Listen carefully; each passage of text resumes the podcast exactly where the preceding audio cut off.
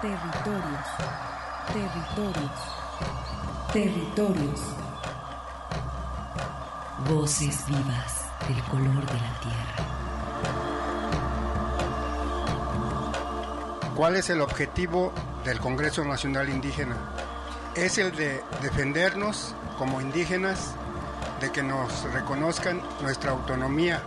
El Congreso Nacional Indígena tiene unos principios, son servir y no servirse, representar y no suplantar, construir y no destruir, obedecer y no mandar, proponer y no imponer, convencer y no vencer, y bajar y no subir.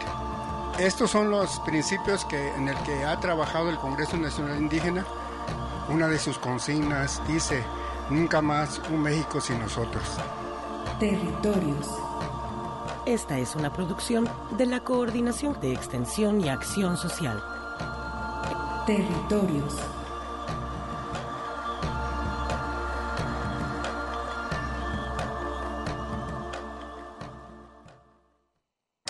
Memoria. Memoria. Desmemoria. Desmemoria. Recuerdos. Recuerdos. Olvido. Olvidos. Inventiva. Inventiva. Técnica. Técnica. Ciencia. Ciencia. Arte. Arte. Cronoscopio. Cronoscopio. Retratos de ingenio y olvido. Un museo auditivo de las mentes más innovadoras que ha dado Jalisco. Un proyecto de Radio Universidad y el Museo de Ciencias Ambientales basado en el libro Museo Portátil del Ingenio y el Olvido de Juan Epote, publicado por la editorial Universidad de Guadalajara. Revolución ortográfica. Alberto M. Brambila, Ayutla, 1884-1974. Alberto M. Brambila era la definición canónica de autodidacta y disidente. Bigotito cortado con pulcritud, como si hubiera sido adherido justo en el centro del labio superior. Cara triangular, demasiado alargada en uno de sus vértices. Cabellera crespa, mirada vivaz e hipnótica que acompañaba muy bien los ademanes siempre exuberantes de su cuerpo de tamaño promedio. Se jactaba de haberlo aprendido todo por experiencia directa y a través de sus propios medios. Había sido monaguillo, violinista, sastre, peluquero, médico, filósofo. Probablemente nadie, antes que Alberto M. Brambila, se puso a examinar las palabras de nuestro idioma con su minuciosidad, con su testarudez casi fanática, al grado de componer un improbable libro de curiosa taxidermia lingüística. 2.200 palabras homófonas directas y 7.200 indirectas, más de 200 palabras parónimas casi homófonas y otras 900 palabras parónimas por acentuación, junto con otros conjuntos de palabras pseudo-homófonas, homónimas, hemógrafas, equívocas, antónimas, híbridas, isónimas, mnemotécnicas, onomatopéyicas, sinónimas, yuxtapuestas y tautófonas.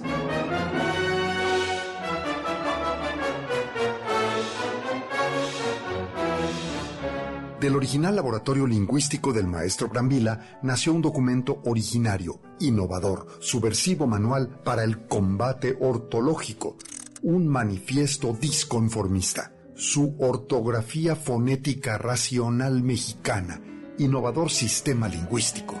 Si para los españoles es difícil la ortografía castellana, para nosotros es impracticable. Consecuencia lógica, o hablamos como los españoles, o escribimos como hablamos de acuerdo con nuestra fonética. Nadie en la actualidad escribe con la corrección que exige la Academia Española, sino es perdiendo el tiempo en consultar diccionarios a cada paso. Pero los diccionarios deberíamos consultarlos no para saber cómo se escriben las palabras, sino para saber únicamente su significado. Hagamos las cosas fáciles, claras y sencillas. Ya es tiempo de consumar nuestra independencia de una manera completa en todos los órdenes Pues si ya nos independizamos de España en materia ortológica, ¿por qué no también hacerlo en materia ortográfica? De esa manera, Alberto M. Brambila, revolucionario neógrafo, provocó el nacimiento de una cofradía de desenfadados desmitificadores en la ciudad de Guadalajara de los años 30, unos artistas de la polémica, vanguardistas para el olvido, sociedad casi secreta para combatir a los inflexibles literatos de corbata y carentes de imaginación. Esos que cifran todo su orgullo en saber cómo se escribe vaca y cómo se escribe burro dentro del sistema español y que van a maldecir con toda su alma este sistema tan práctico al calcular que toda su ciencia caerá por el suelo como castillo de naipes.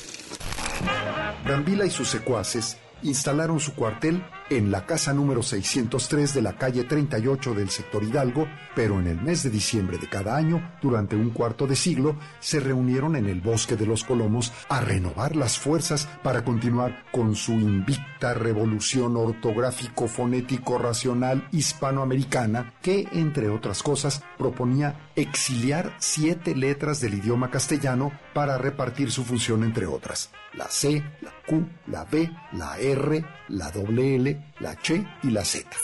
Alberto M. Brambila y sus colegas, desobedientes, insurrectos, provocadores, combatían el fetichismo de la letra y la falta de imaginación. Se ocuparon profundamente de revisar las reglas de escritura de nuestro idioma para dotarlo de racionalidad y sencillez con un propósito social, hacerlo asequible a todo el mundo.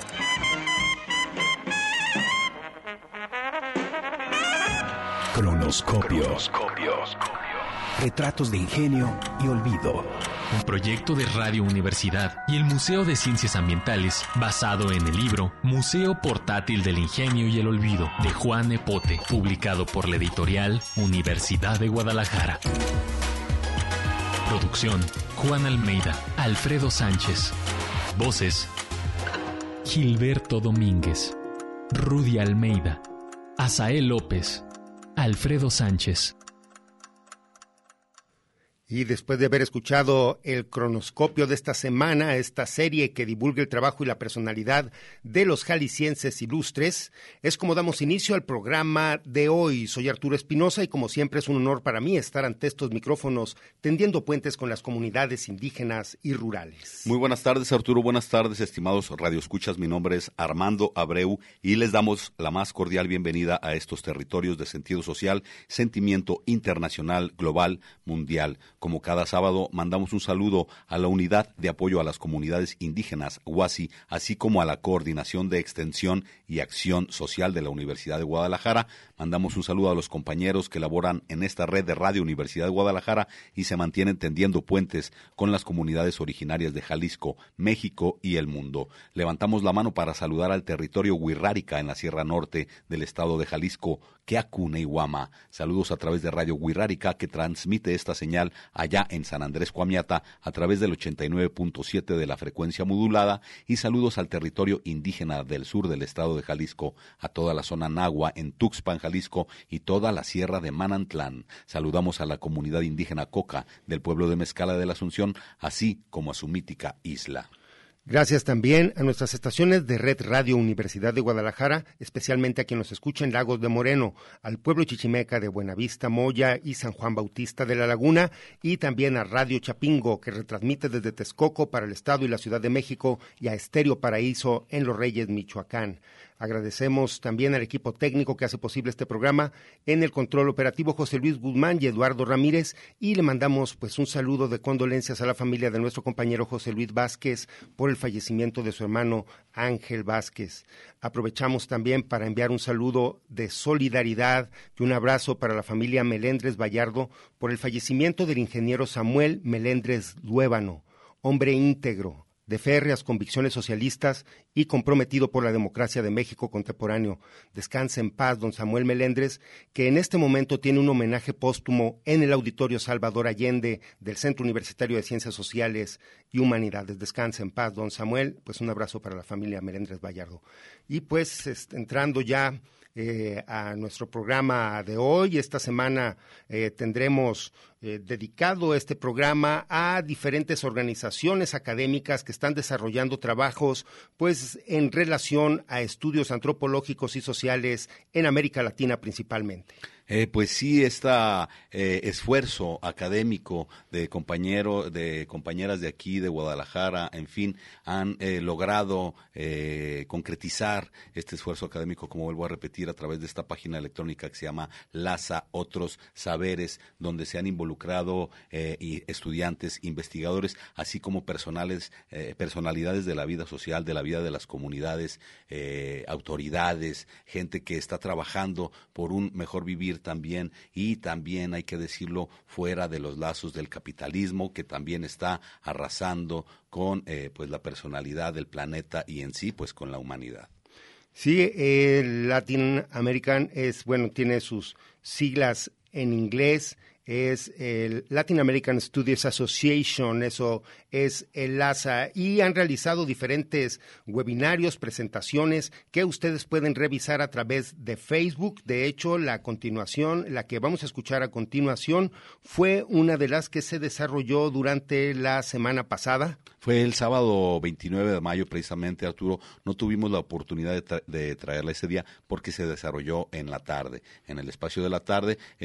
fue un conversatorio donde participaron diferentes eh, mujeres de México. Eh, se esperaba también la participación de las chicas de Colombia. Sin embargo, por la situación que está viviendo ese país, no fue posible conectarse, pero sí fue posible también que se conectaran unas investigadoras de Canadá que también tienen hay mucho, eh, mucho trabajo en el país de Colombia. En fin, en fin fue un conversatorio eh, pues eh, bastante nutrido, donde, como te vuelvo a repetir, participaron personalidades del continente. Y si quieres, vamos a escucharlo a continuación. Vamos con el ingeniero, si lo tiene listo. Vamos a escucharlo. Se llevó a cabo a través de la página de Facebook Laza Otros Saberes el conversatorio, sanando, reconociendo, acuerpándonos, diálogos y resistencias de mujeres indígenas y afrodescendientes, donde participaron mujeres de diferentes partes del continente compartiendo investigaciones y experiencias en referencia a la defensa de los pueblos y a la continuidad de sus culturas. La doctora en sociología por la Universidad York de Canadá, Dolores Figueroa fue la encargada de dar la bienvenida y moderar este encuentro virtual. La crisis actual de la pandemia de proporciones globales ha recrudecido las violencias contra la vida comunitaria, la vida del mundo natural y la vida social, alejándonos del encuentro, del abrazo y la congregación. Para las mujeres indígenas y afrodescendientes de las Américas, la reproducción de la vida es el espacio primordial de resistencia, la sobrevivencia de toda forma de vida, tanto material como inmaterial. Pensando en esta diversidad de formas de vida y de colectivos que resisten y que se acuerpan, esta mesa busca congregar a lideresas de Colombia y de Canadá y de México para compartir sus experiencias y sus estrategias de resistencia en función de la defensa de los pueblos, territorios y las familias. La compañera indígena ñohu, Ernestina Ortiz, originaria de la comunidad de Santiago Tilapa, y quien pertenece al Consejo Comunitario del Trueque y a la Coordinadora Nacional de Mujeres Indígenas de México, CONAMI, nos compartió su experiencia en cuanto a la organización indígena, la práctica del trueque y la defensa de los territorios. A nombre de nuestro Consejo Indígena del Trueque, yo soy Ernestina Ortiz Peña, soy del pueblo indígena de Santiago Tilapa, Ñojo. Es un pueblo con una característica muy especial porque tiene una descendencia ancestral y porque para nosotros era tal vez un orgullo ser de un pueblo indígena, de que nuestros padres, mi familia, los tíos, este, mis abuelas, practicaron esta ancestral, una herencia cultural que nos dejaron nuestros abuelos, como es el trueque, porque esta práctica ancestral que por generaciones mantuvo a nuestras familias, mantuvo a nuestros pueblos, a los pueblos tlahuicas, a los pueblos nahuas, a los pueblos otomíes, pues esta práctica estuvo a punto de desaparecer porque precisamente en estos años, cuando empieza eso de, la, de los aserraderos, cuando empieza la tala clandestina, posteriormente organizamos a la Alianza de Pueblos Indígenas y la Alianza de Pueblos Indígenas nace porque queríamos defender nuestro territorio de toda esta crimen organizado porque los taladores, los aserradores estaban en nuestros bosques y nadie nada. Entonces, así como nosotros empezamos la denuncia y la protección de nuestros bosques. Desgraciadamente, las autoridades nunca, hasta ahora que hicimos la investigación, hasta ahora que tuvimos la oportunidad de hacer toda una un diagnóstico de cómo era posible que dentro de los expedientes, dentro del Poder Judicial, no aparecen expedientes en donde se hayan dado sentencias contra taladores. No aparece nada. Entonces, nosotros empezamos a denunciar todo esto y es así como viene una criminalización en contra del consejo de, de los compañeros que practicaban el truque. Por su parte, la profesora investigadora Sheila Gruner pertenece al Observatorio de Pueblos Étnicos y Campesinos en la Universidad Javeriana en Bogotá, Colombia. Nos habló de las formas de violencia que recibieron las mujeres afroamericanas desde los tiempos del encuentro de dos mundos hasta nuestros días. Yo creo que también, por ejemplo, arrebatar también es sentir, es respeto por la mujer, ¿no? En nuestros territorios el respeto a la mujer cambió totalmente con la guerra. Desde esa vista de afuera, el colonizador en general, porque el colonizador llegó con guerra, no llegó de buena manera, y utilizando a las mujeres no como un ser humano, sino un objeto más y eso hasta el momento sigue marcado en nuestros eh, cuerpos y nuestros territorios.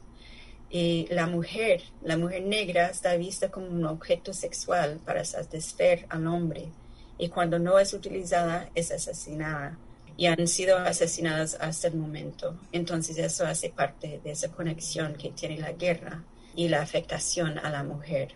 Eso es uno muy, muy fuerte de lo que ha pasado y yo creo que también hace referencia a la trata transatlántica, ¿sí? ese momento histórico cuando trajeron a la fuerza a mujeres y hombres de África, donde es hoy Colombia.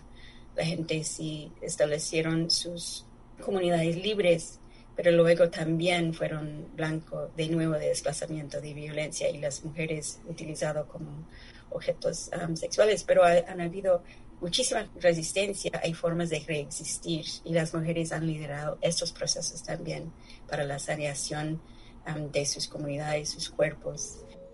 LASA, Otros Saberes, busca promover la investigación y el intercambio colaborativo entre académicas y académicos, productoras y productores de conocimiento de la sociedad civil para promover la justicia social te invitamos a que conozcas las páginas electrónicas de Facebook Laza Otros Saberes. Seguimos en territorios y en este momento hacemos precisamente un enlace con la doctora Rocío Moreno Badajoz, quien es parte también de este organismo, de este, de este, pues, esta asociación de estudios latinoamericanos. Muy buenas tardes, doctora. Saludos. Buenas tardes, Arturo. Y, Armando, conmigo también. Saludos, saludos, doctora Rocío.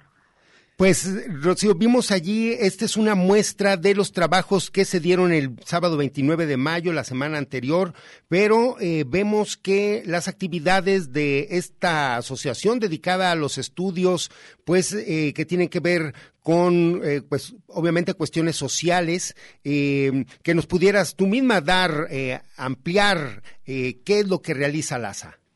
Ok, bueno, LASA es la Asociación de Estudios Latinoamericanos, es una asociación profesional que es la asociación más grande eh, del mundo que reúne a individuos y a instituciones dedicadas al estudio de Latinoamérica. Tiene más de 18 mil socios, eh, de los cuales casi el 60% reside fuera de los Estados Unidos. Esta asociación, eh, LASA, realiza un congreso anual. Aparte del congreso anual, LASA se compone de 42 secciones. Y una de esas secciones es Otros Saberes, donde nosotras colaboramos, eh, somos un colectivo, el, el eh, Otros Saberes, la sección Otros Saberes LASA cuenta también con sus propios socios y tiene un consejo ejecutivo, que es del que formamos parte. Y esta eh, sección eh, nació con dos objetivos. Uno, eh, por un lado, como académicos y académicas que tenemos procesos de colaboración y que realizamos estudios de investigación útiles para las comunidades, ¿no? tener un espacio, un poco de debate para esta producción de conocimiento colaborativa. Y por el otro lado, intentar meter no eh, la teorización que hacen líderes, movimientos, luchas y colectivos que por lo regular se excluyen de un, del Congreso de LASA, ya sea por los costos o por un formato eh, académico que no permite un poco el diálogo. Entonces, lo que intentamos hacer desde la sección Otros Saberes es en los congresos anuales, por un lado, generar estos diálogos con estos sistemas de conocimiento que enriquecen y retan el formato y los contenidos del Congreso Anual de LASA. Y por otro lado, hacer acciones o precongresos que sean como más abiertos al público, donde se generen diálogos con movimientos, eh, comités, luchas o procesos que buscan la justicia social. Eh, Rocío, muy interesante todo lo que nos estás platicando, porque bueno, así como escucho es como eh, pues aportarle también a esta vida social otras formas y otros mecanismos que, que se han desacreditado durante muchos años, pero que están ahí, que también viven en las comunidades y bueno, que también mantienen su conocimiento, su forma, su paz, su tradición, su cultura. Sí, o sea, también la, idea es como estimular y ampliar, ¿no? Un poco eh, los debates y los diálogos y la forma con como teorizan estos líderes intelectuales, movimientos, luchas o colectivos, que por lo regular se excluyen un poco de los espacios académicos, ¿no?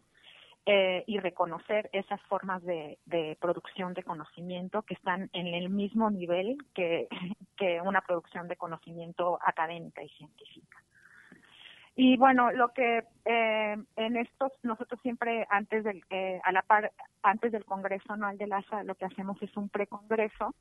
Eh, el Congreso se va moviendo de sedes, de lugares, y a partir del 2018 se empezó a hacer precongresos en los lugares con las luchas, con los movimientos y estas luchas y movimientos, aprender de estas luchas y movimientos que se hacen en los países, por ejemplo, eh, se ha hecho en Barcelona y en Boston, y simultáneamente que esas luchas eh, dialoguen con otras luchas que viajan al Congreso anual. Entonces, también nuestra idea principal es formar redes, ¿no? Redes eh, de acción política, un poco.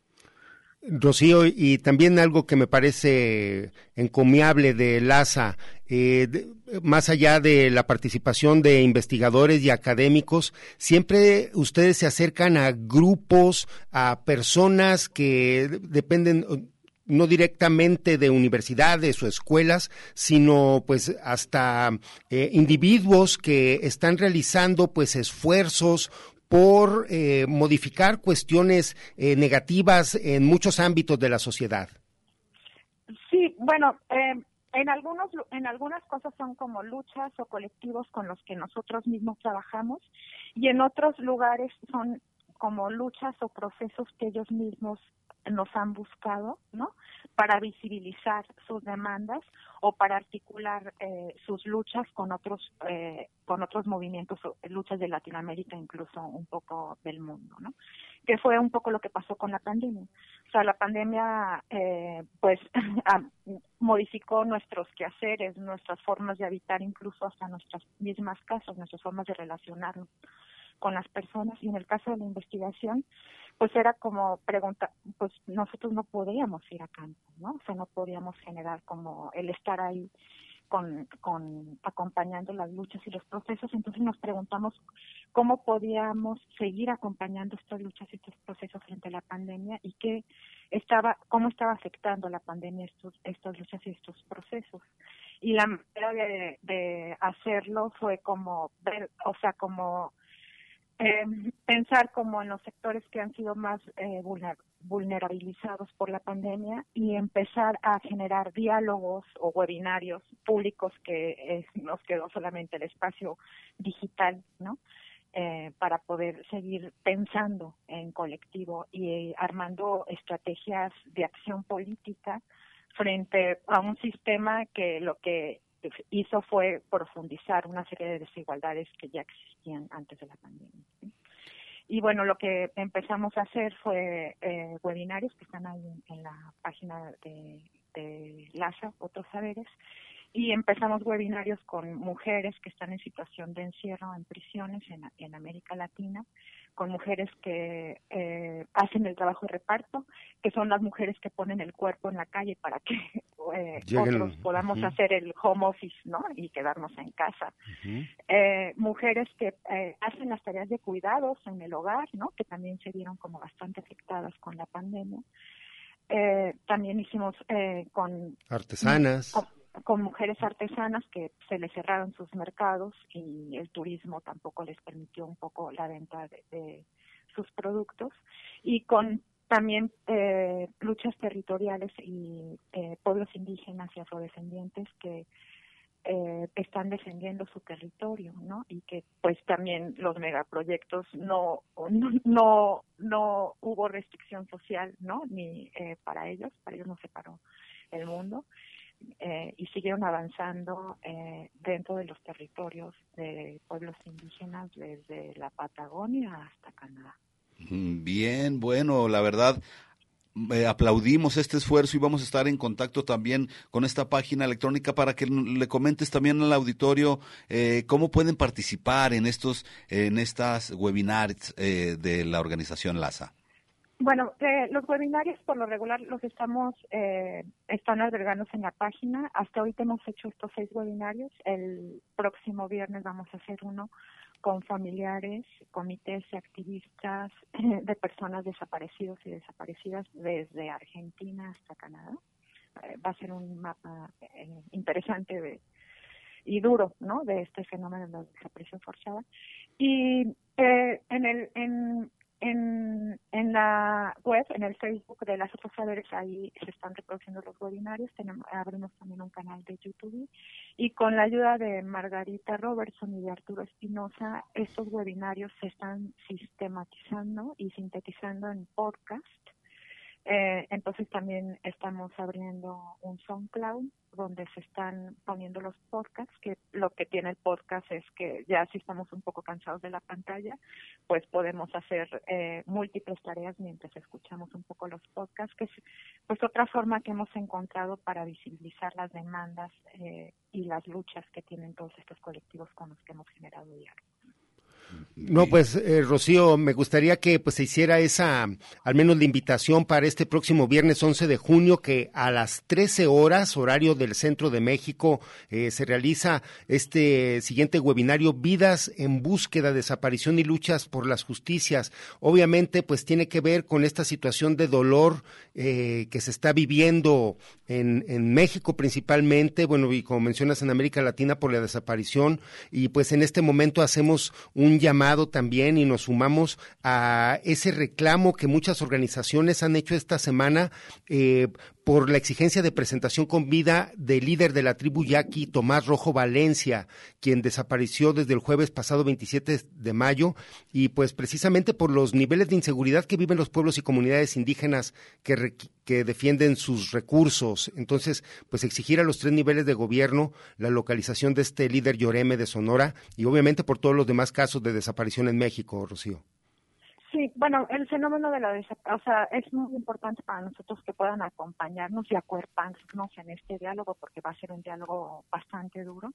Efectivamente, para nosotros el compromiso tiene que ver con generar diálogos urgentes, ¿no? Y necesarios para salir de toda esta barbarie que estamos viviendo. Y lo interesante del viernes es que, bueno, sí eh, va a participar una organización de Morelos que busca gente desaparecida, pero vamos a tener también la participación de activistas de Argentina que han tenido casos de desaparición en contexto de democracia eh, del país de Argentina. Ah, vamos a tener un activista que del pueblo Cree de Canadá que lucha contra la desaparición de mujeres nativoamericanas. Eh, vamos a tener la participación también eh, de, Diana Gómez, eh, de una organización de hijos y hijas por la memoria y contra la impunidad de Colombia, y también a, Dolores, Suazo, del Comité de Familiares de Inmigrantes Desaparecidos del Centro de Honduras. Entonces va a ser un diálogo un poco para mapear, ¿no? Todo este fenómeno ah, tan doloroso de la de desaparecidos y desaparecidas desde la Patagonia hasta acá. Bien, pues la verdad que sirvan las tecnologías para enlazar también estos conceptos, estos dolores, esto que nos está pasando a toda Latinoamérica y que también pues surja de ahí eh, algo bueno, la conciencia, el conocimiento, eh, pues agradeciéndote eh, también este enlace, Rocío, Arturo. No, pues eh, eso, extendemos la invitación el próximo viernes 11 de junio a las 13 horas a través de la página Laza Otros Saberes en Facebook. Allí pueden ver la transmisión en directo. Estimada Rocío, ¿algo más que desees agregar?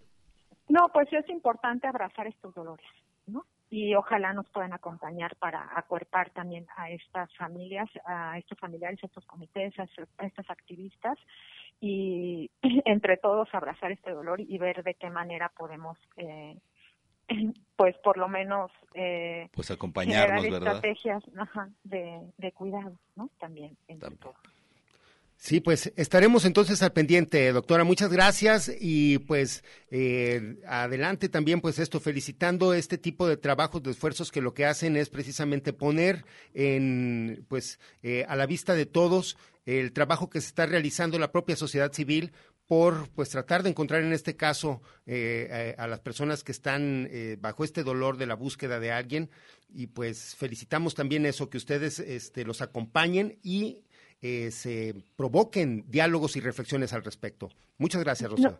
a ustedes, muchas gracias también por ser aliados en esta en estos diálogos y en estos debates. No, no, pues al contrario. Gracias y estaremos en contacto. Muy amables el próximo viernes a las 11. Allí viene un promo para invitarlos. Agradecemos a la doctora Rocío y bueno, vámonos también eh, a un corte.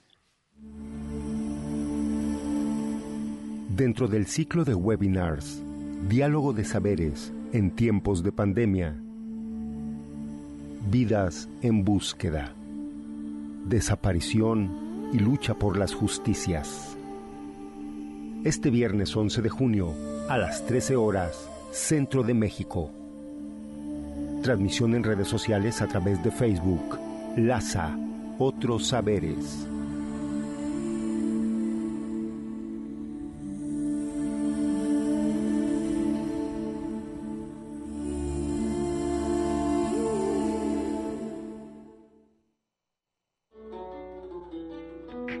Caminando.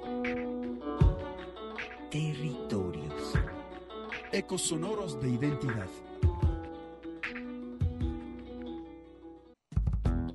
Territorios. Un espacio para la comunicación sin fronteras.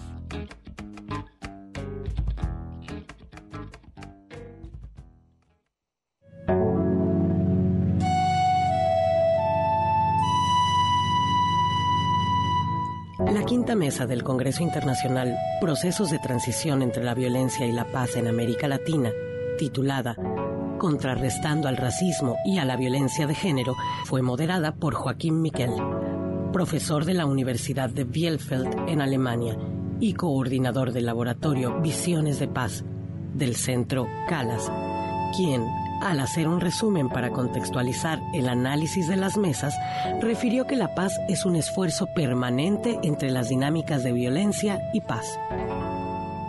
Hablamos sobre una violencia mutante y una paz esquiva, en que el uso de las armas y la brutalidad no se superan de forma definitiva, ni siquiera con un acuerdo de paz.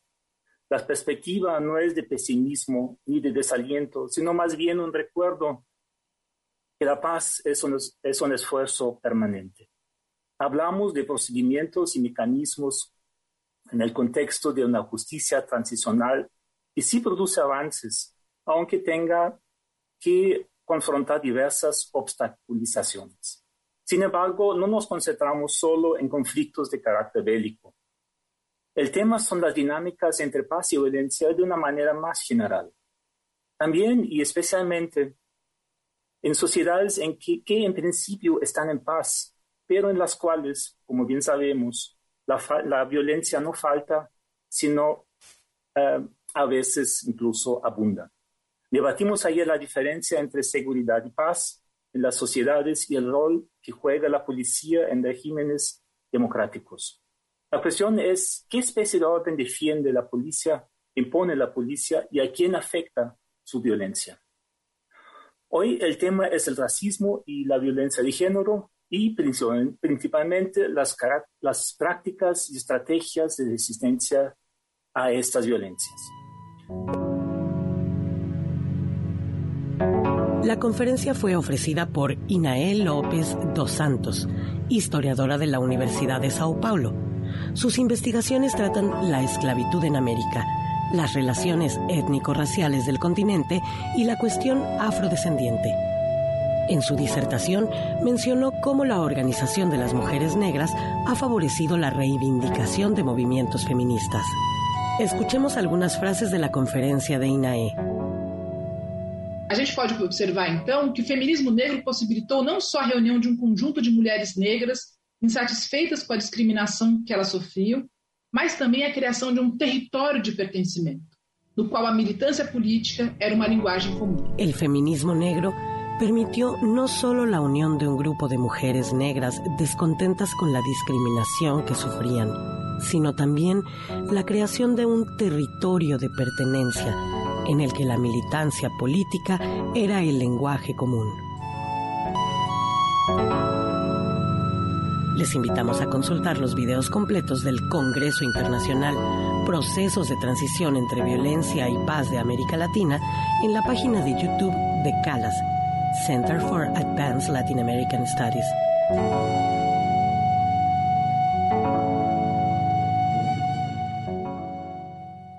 Pues escuchando esta, esta producción eh, de, de, pues, los podcasts, como les menciono, es un resumen de estas conferencias que se han realizado a través de la página de Calas. También los pueden revisar a través de Facebook. Y para tal efecto, para la invitación que también viene a realizar esta semana la doctora Carmen Chinas, la saludo en este momento que se encuentra haciendo un enlace con nosotros. Muy buenas tardes, doctora. Buenas tardes, Arturo Espinosa, Armando Abreu. Muchas gracias al programa Territorios por el espacio y al público que nos escucha. No, pues al contrario, gracias a usted, doctora, y que nos dé también, pues, al menos así un concepto, un, eh, un, pues bueno, eh, a qué se dedica Calas, eh, que nos pudiera dar así un esbozo, básicamente, de lo que es este centro de estudios latinoamericanos. Sí, mira, CALAS es un centro de estudios avanzados sobre América Latina que tiene colaboración de cuatro universidades de Alemania y cuatro universidades latinoamericanas. Estas ocho universidades en su conjunto tienen como sede la, el CUCH, la Universidad de Guadalajara, como sede eh, local y sedes de carácter regional en las ocho, en los ocho estados, en los ocho lugares en donde se encuentran las universidades participantes. Eh, tiene distintas plataformas de trabajo que es muy interesante porque no es solo hacer conferencias o foros, que eso de por sí ya es eh, importante, sino que establece, por ejemplo, un espacio llamado plataformas de diálogo. Ahí se conjuntan sobre un tema específico, extractivismo, memoria, desigualdad, en el caso del laboratorio que me tocó coordinar, paz y violencia, eh, justo a dialogar en respecto de los saberes eh, temáticos, pero no solo la academia, sino también se busca incluir a la sociedad civil, activistas y es una parte muy importante también el arte, la poesía, eh, la literatura para poder dialogar sobre estos problemas tan complejos que aquejan América Latina. También tiene otras formas de trabajo como los tándem, tándem transatlántico, que es la alianza de investigación entre Europa y América Latina en torno a un proyecto común y el formato, digamos, más completo es este que se llama laboratorios. Tiene cuatro laboratorios de conocimiento. Inició el laboratorio que estudia las transiciones entre violencia y paz en América Latina. Hay otros sobre identidades, sobre crisis ambiental eh, y desigualdad. Y entonces Calas, digamos que alberga todas estas maneras diferentes, además de becas en lo individual, becas a doctorantes y que bueno, todo esto en su conjunto pues ofrece un espacio de conocimiento muy amplio para la discusión teniendo como eje la crisis en América Latina, las distintas crisis pues que se viven en la región. En el caso del trabajo eh, que en lo personal me tocó coordinar, se refiere en concreto a la línea sobre violencia y paz y que se llama Laboratorio Visiones de Paz. Eso fue, eh, básicamente le mencionaba aquí a mi compañero que el mes pasado se desarrollaron estas, este, este encuentro internacional donde, pues como bien menciona, fueron conferencias que gracias a la virtualidad pudimos también disfrutarlas, al menos de manera gratuita a través de la Internet, siguiendo la página de Facebook de Calas, y donde pudimos ver, encontrar eso, desde investigadores y académicos, pero también importantes eh, participantes de la sociedad civil que han sido, pues, em, factores de incidencia para modificar ya sea legislación, eh, para que se realicen eh, mesas de búsqueda, eh, mesas de, de, verdad, en fin, unos trabajos muy importantes para tratar de también cicatrizar muchas heridas de la sociedad. Claro, el propósito del laboratorio no solamente es dar cuenta de los procesos institucionales que se viven hacia la construcción de paz, por ejemplo, todas las pláticas emprendidas en Colombia, sino también las especificidades que, como el programa señala, suceden en los territorios, o sea, cómo se construye la paz desde lo común, desde lo cotidiano, cómo se construye la paz desde los pueblos originarios, desde los pueblos afro, desde las comunidades, por ejemplo, de Colombia del Pacífico, eh, todas estas eh, diversidades que existen, también el laboratorio ha pretendido dar cuenta de eso y bueno, desde la institucionalidad, pero también desde la sociedad civil y por supuesto desde las resistencias, el arte, si busca que mostrar que la construcción de paz no viene solo de la declaración formal que en determinado momento haga una autoridad al respecto. Y otro elemento también que nos interesaba mucho como laboratorio es mm, al menos esbozar expectativas de solución o respuesta ante la grave problemática que se vive en América Latina, no solo estudiar los fenómenos, sino también trazar caminos hacia la paz, que bueno, al final la paz se entiende como un proceso en construcción constante, no como un fin en sí mismo, y también el laboratorio ha analizado que aún en los entornos más conflictivos es posible encontrar espacios de construcción de paz, por lo general construidos desde la sociedad civil. Doctora, y pues han sido ocho mesas que se pueden consultar a través de la página de Calas, pero también pues está realizando esta pues digitalización también para hacer los podcast y que pues sean también un poco más asequibles al público, digamos, pero también los pueden revisar a través de esta, de esta misma página.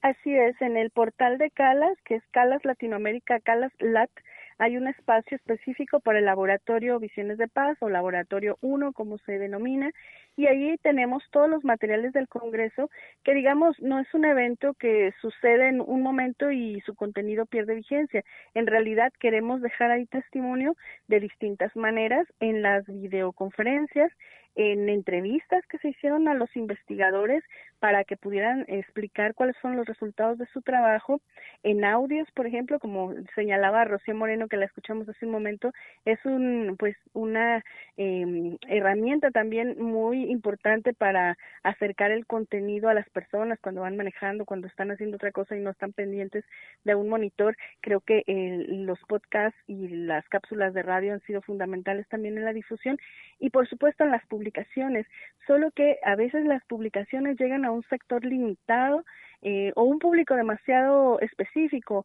Y aquí lo que pretendemos con toda esta serie de multimedias es que la divulgación y la difusión de los trabajos y el conocimiento alcance a sectores más amplios. Nunca hemos tenido en mente solo la academia. Nos interesa mucho llegar también a las comunidades, a los pueblos y en ese sentido, pues eh, el trabajo que se ha hecho a través, por ejemplo, de la red de Boca de Polen para transmitir cápsulas radiofónicas en América Latina ha sido muy valioso. No, no, no, pues para eso estamos, eh, doctora. Y pues bueno, menciona este trabajo que ya está, lo pueden revisar ya sea eh, a través de Facebook y a través de YouTube, también que tiene su propia, su propia página, pero me viene próximamente eh, una, una nueva conferencia, una charla que eh, pues nos atañe directamente las múltiples crisis de los periodistas en América Latina de hoy que mm, pues como menciona eh, la precariedad laboral, la censura en diferentes medios, el acoso y pues principalmente las agresiones directas que se están viviendo. Esta es la siguiente conferencia. Estoy impresionado de que ustedes, este, digo, pasaron las del encuentro internacional sobre violencia y paz, pero siguieron produciendo ustedes mucho material y continúan haciéndolo. Así es, digamos que el CALAS como el centro principal de investigación avanza en paralelo en sus diferentes líneas temáticas. Después del, del Congreso de Laboratorio se realizó un encuentro entre el Laboratorio 1, que es el de paz, y el 3, que es sobre eh, las crisis ambientales y que tiene como eje el antropoceno, esta mirada sobre el ser humano y el daño ecológico o la huella ecológica que ha dejado en el mundo y las industrias extractivistas, los despojos del territorio, los asesinatos a líderes de comunidades. Fueron dos eh, días de trabajo bastante interesantes e intensos con eh, académicos y activistas de distintos lugares de América Latina. Y bueno, en el caso del laboratorio en concreto, nosotros tenemos eh, todavía, aunque formalmente, digamos, el trabajo más fuerte de investigación cerró en dos años, o sea, con el equipo, nosotros continuamos las actividades y la línea y ahora tenemos em, en corto plazo la presentación de los resultados de un concurso muy bonito de cortometrajes de América Latina orientado a jóvenes que se llama Quiero Paz. Los jóvenes a veces no son incluidos, digamos, en estos debates académicos sobre lo que ellos entienden, imaginan, piensan, desean sobre una vida con bienestar y tranquilidad. Y el concurso tuvo ese propósito, preguntar a los jóvenes de América Latina eh, cómo quieren la paz y mostrarlo a través de un cortometraje. Esto va a suceder, la presentación de los cortos el 18 de junio, pero también tenemos la construcción desde Centroamérica, que es la sede, digamos, de la, del laboratorio, eh, la creación de un centro de documentación histórica que se está elaborando y que está ya en proceso y esperamos presentarlo en breve eh, que va a ser como un referente muy importante pues de las luchas centroamericanas, de los movimientos sociales, de los procesos de paz. En septiembre tenemos una plataforma para el diálogo sobre el triunfo de la unidad popular de Salvador Allende allá en Chile y todo lo que significan las movilizaciones sociales en torno al constituyente en este país. Y se está trabajando desde el año pasado por parte de una colega asociada, eh, la documentalista Anaís Taracena, multipremiada ella, es de Guatemala, un documental sobre la lucha de las madres centroamericanas que buscan a sus desaparecidos en México y este documental que está en proceso pretendemos presentarlo en el marco del Festival Internacional de Cine Guadalajara del 2022. O sea que todavía tenemos trabajo en el laboratorio Visiones de Paz, además de lo que el propio Cala Center mantiene como actividades en sus cuatro ejes de investigación. Doctora, pues la verdad felicitarlos por todo este trabajo, esta, este trabajo social que es eh, necesario y muy importante que salga a flote, ya que hay muchas eh, explicaciones que la sociedad necesitamos eh, también reconocer, porque desgraciadamente pues los gobiernos de este país y Latinoamérica pues no ofrecen muchas respuestas en cuanto a lo que nos sucede. La verdad que la academia pues se está comportando cada vez más a la altura en el sentido de salir a conocer conocer la realidad y poderla eh, expresar hacia todas las eh, personas, hacia la sociedad civil. Es decir, que la academia pues no se quede en la academia, en los libros, sino que pueda ser un ejercicio eh, entendido por todos y que tenga su peso también ahí. Así es, por eso para nosotros es tan importante los temas de memoria, los testimonios, los relatos desde la propia sociedad, que bueno, a lo mejor tienen voz a través de la academia, pero bueno, la academia desvinculada de la sociedad eh, y de los problemas complejos que atraviesan América Latina y nuestro país, ¿qué sentido tendría? Vamos, el saber por el saber, pues no, es el saber aplicado a la transformación y a la mejora de las condiciones de vida y a visibilizar la problemática. Ese es como el sentido ideal que pretende tener la academia. Doctora, pues solamente invítenos a las siguientes plataformas para el diálogo, memoria y desigualdad y las siguientes actividades que realiza Calas.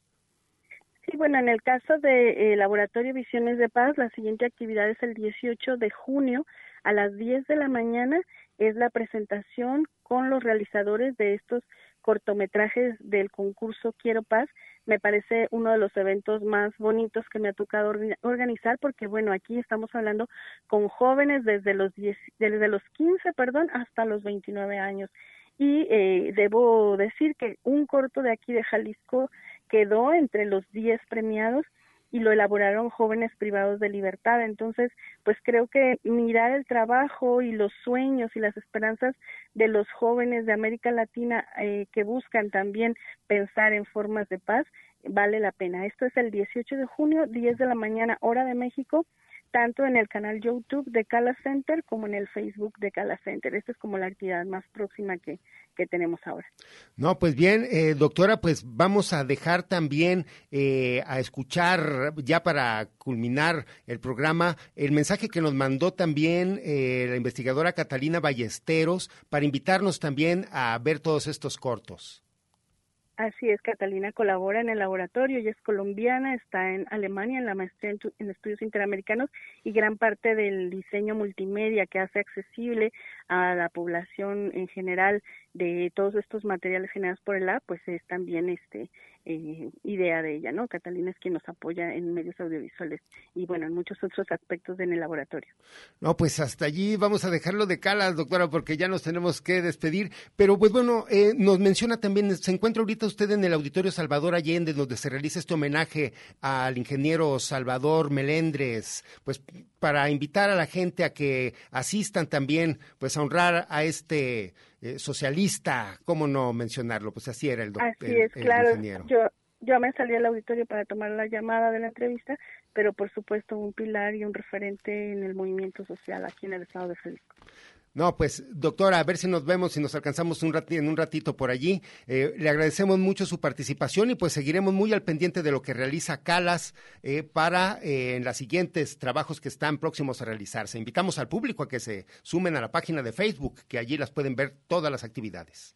Muchas gracias Arturo, muchas gracias Armando y todos los radioescuchas de territorio. Gracias a la doctora y despedimos este enlace porque ya estamos saliendo. Arturo, no sin antes, eh, pues este día 5 de junio es el Día Mundial del Medio Ambiente. También hay que considerarlo para tener en cuenta también cuidar el agua, la energía, nuestra salud. También si perjudicamos el medio ambiente, perjudicamos la salud. En fin, Arturo, nos vamos. Nos vamos, si alcanzamos a poner la despedida de la Catarina Ballesteros, con eso dejamos a ustedes, agradecemos su amable atención, sigan en Radio Universidad de Guadalajara. Gracias. Bueno, eh, si bien las actividades presenciales de cierre del laboratorio se vieron alteradas por la pandemia, la virtualidad nos trajo otras ventajas y otras oportunidades que decidimos aprovechar. Por ejemplo, ya que las conferencias y los congresos debieron realizarse en formato digital, eh, decidimos crear una sección multimedia en nuestra página web que funcione como repositorio o archivo digital de nuestras actividades. Entonces ahí se pueden encontrar las grabaciones de nuestros eventos de los últimos meses, así como entrevistas a profundidad con nuestros investigadores e investigadoras, cápsulas de audio, podcast, entre otros contenidos sobre la temática del lab. Y eh, también quiero aprovechar para invitarles a conocer los ganadores de nuestro concurso de cortometrajes para jóvenes Quiero Paz. Realizaremos una proyección online de los cortos y contaremos con la presencia de los realizadores. Esto será el día viernes 18 de junio a las 10 de la mañana, hora Guadalajara, México. Y realmente son trabajos muy especiales, muy conmovedores, que dan cuenta de cómo se están imaginando los jóvenes la paz en Latinoamérica. Eh, después de esa fecha, los cortometrajes quedarán disponibles en nuestro canal de YouTube, eh, canal de YouTube del Cala Center.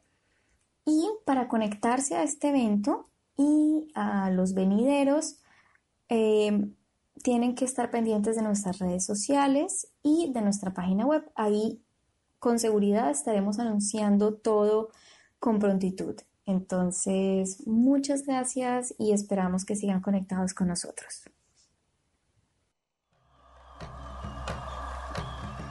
Territorios, territorios, territorios.